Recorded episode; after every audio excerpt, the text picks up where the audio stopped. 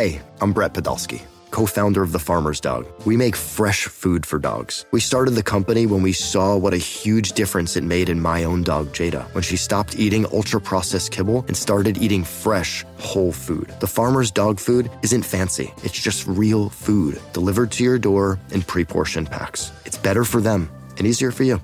Get 50% off your first box at thefarmersdog.com slash podcast. That's thefarmersdog.com slash podcast.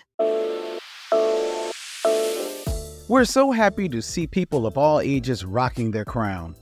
Hair holds immense spiritual power. But what if we cut it? This is Two Minute Black History What You Didn't Learn in School.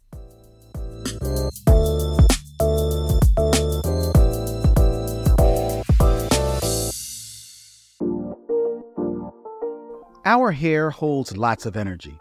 Historically, anti blackness tried disempowering our enslaved ancestors by shaving their heads or forcing them to wear head wraps. Over time, rocking your crown became a form of resistance.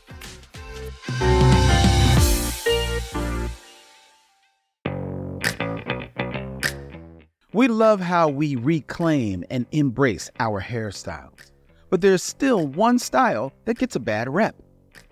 Many people, especially women, are judged for rocking short hair or a bald head. Often, this judgment is rooted in toxic gender and sexuality stereotypes, but sometimes it's coming from a religious perspective as well. In some religions, it's taboo to cut your hair. This centers around believing our hair is where we store our power. But here's another take on this hair stores energy, but there's lots of energy out there. Our hair could be holding real, empowering energy, but it could also be storing negative energy. This negative energy could be due to trauma, anxiety, or a period of time in which you weren't feeling your best. And as the great Toni Morrison said, if you want to fly, you got to give up what weighs you down.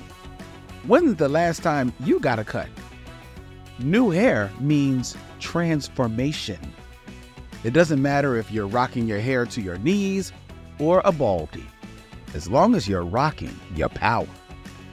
In order to move towards the future, you've got to look to the past. This has been Two Minute Black History, a podcast by Push Black.